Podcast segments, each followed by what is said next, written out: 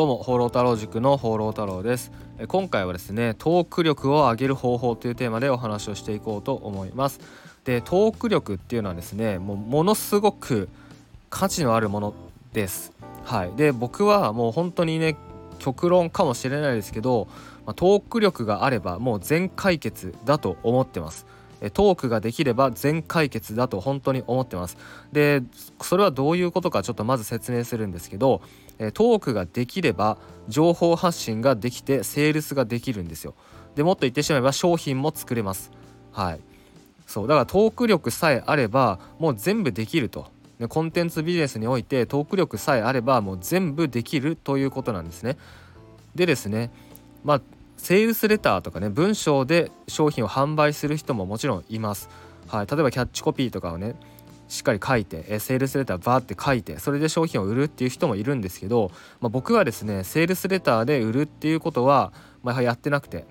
あの基本的に動画で販売してるんですね。動画もしくはえ個別相談で自分でセールスをして商品を販売してます。はい。なので言ってしまえばね、僕、まあ、放浪太郎でねやってることなんですけど、僕がやってることってもうトークだけなんですよ。まあ、こうやってねラジオも撮ってますし、えー、これもトークですよね。で、あとは YouTube の動画も撮ってるんですけど、あれもトークです。はい。 iPhone に向かってトークしてるだけなんですね。はい。だトークをトークであの集客してるんですね。で、そしたら次は次の段階はえセールスをするんですけど、僕の場合ね、さっきも言ったんですけど、動画でセールスしてます。つまり、えー、トークでねトークで商品を売ってるということです。で、もちろん動画でセールスをするときに、例えばプレゼン資料を作ったりもします。だからそういう意味ではキャッチコピーとかね、文章のスキルも必要ではあるんですけど、でもね、その比重というかね、メインはトークなんですよ。だから考え方としては、例えばメルマガを書くときも、その僕のトークに誘導するための文章みたいな、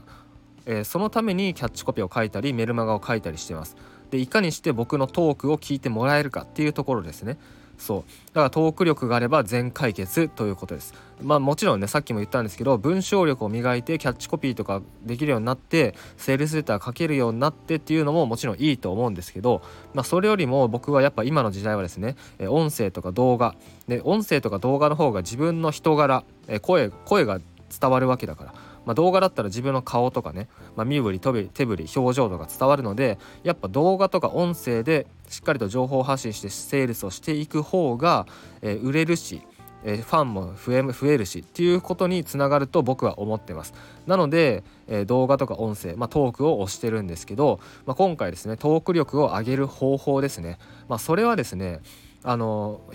誰かもう誰でもいいんですけど、自分が好きな、えー、例えばな配信発信者かな発信者って言い方でいいかな発信者の音声をひたすら毎日聞いてください。まあ、僕はですね、それだと思います。はい。で、まあ、もちろん聞くだけじゃなくて、え例えばね、もう誰かいいので誰でもいいのでひとりね、ひとりひとりでもいいしふたりでもいいんですけど、え毎日同じ人の音声を聞く。毎日です。毎日ひたすら聞いてください。で、その上であなたもラジオをやってください。えこれだけです。本当にこれだけです。で、こうするとですね、何が起こるかというと、その話まあそのなんだろうな、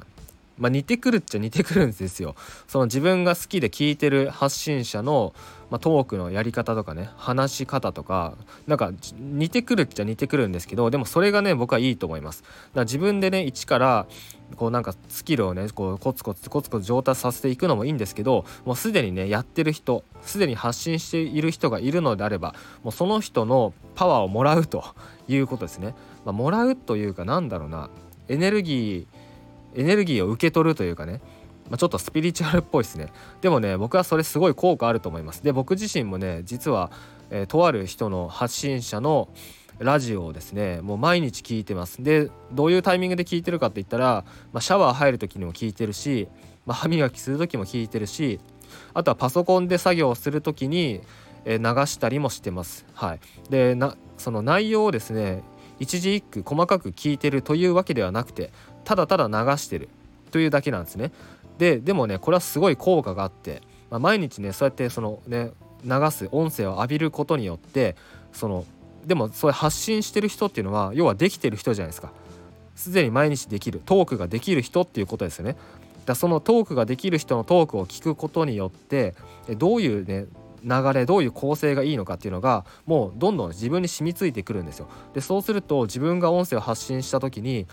なんかそういう風にできるようになっていくんですね、どんどん。でしかもね毎日やってる人、そうやってねガンガンガンガントークができる人っていうのは基準値が高いわけですよ。だからそのその人のきっと同じ基準値に自分が近づくことができるんですね、まあ、っていう風に僕は思ってます。だから、まあ、毎日聞いてるし浴びてると、音声を浴びてる。でそうするとやっぱ自分のねモチベーションも上がる、え自分の基準値が上がる、そして自分のトーク力もどんどん上がっていくっていうことです。でもちろん自分がやらないといけないですよ。自分が音声をちゃんとやらないといけないし動画もアップしないといけないです。それはもう大前提です。であとはですね、もちろん最初からうまくできるわけないので最初はね下手でいいんですよ。下手でも気にせずやるということです。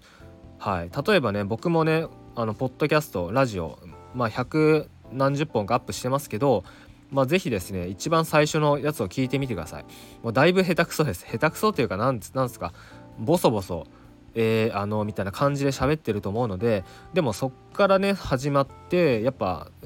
最近は結構ね喋るようになったと思います、まあ、まだまだだと思うんですけど、でもねそれでいいんですよ、うんまあ、完璧になってからやるっていうのは無理なんで、もう練習しながらもう練習も本番も一緒っていう風に、ね、考えてやってもらったらいいんじゃないかなと思います。で最初はねもちろん短くていいですよ。いっぷんとかでもいいと思います。いっぷんかん喋るっていうことでこう録画ボタンを押してスタートでもいいと思います。はい、で, でもねそこからねやっていくしかないので、まあ、ぜひですね今回のお話を参考にして、えー、誰か一人でいいので好きな音声配信者を毎日ひたすら聞くと、でその上であなた自身も音声配信をやったり動画をやったりということを積み上げていってほしいなと思います、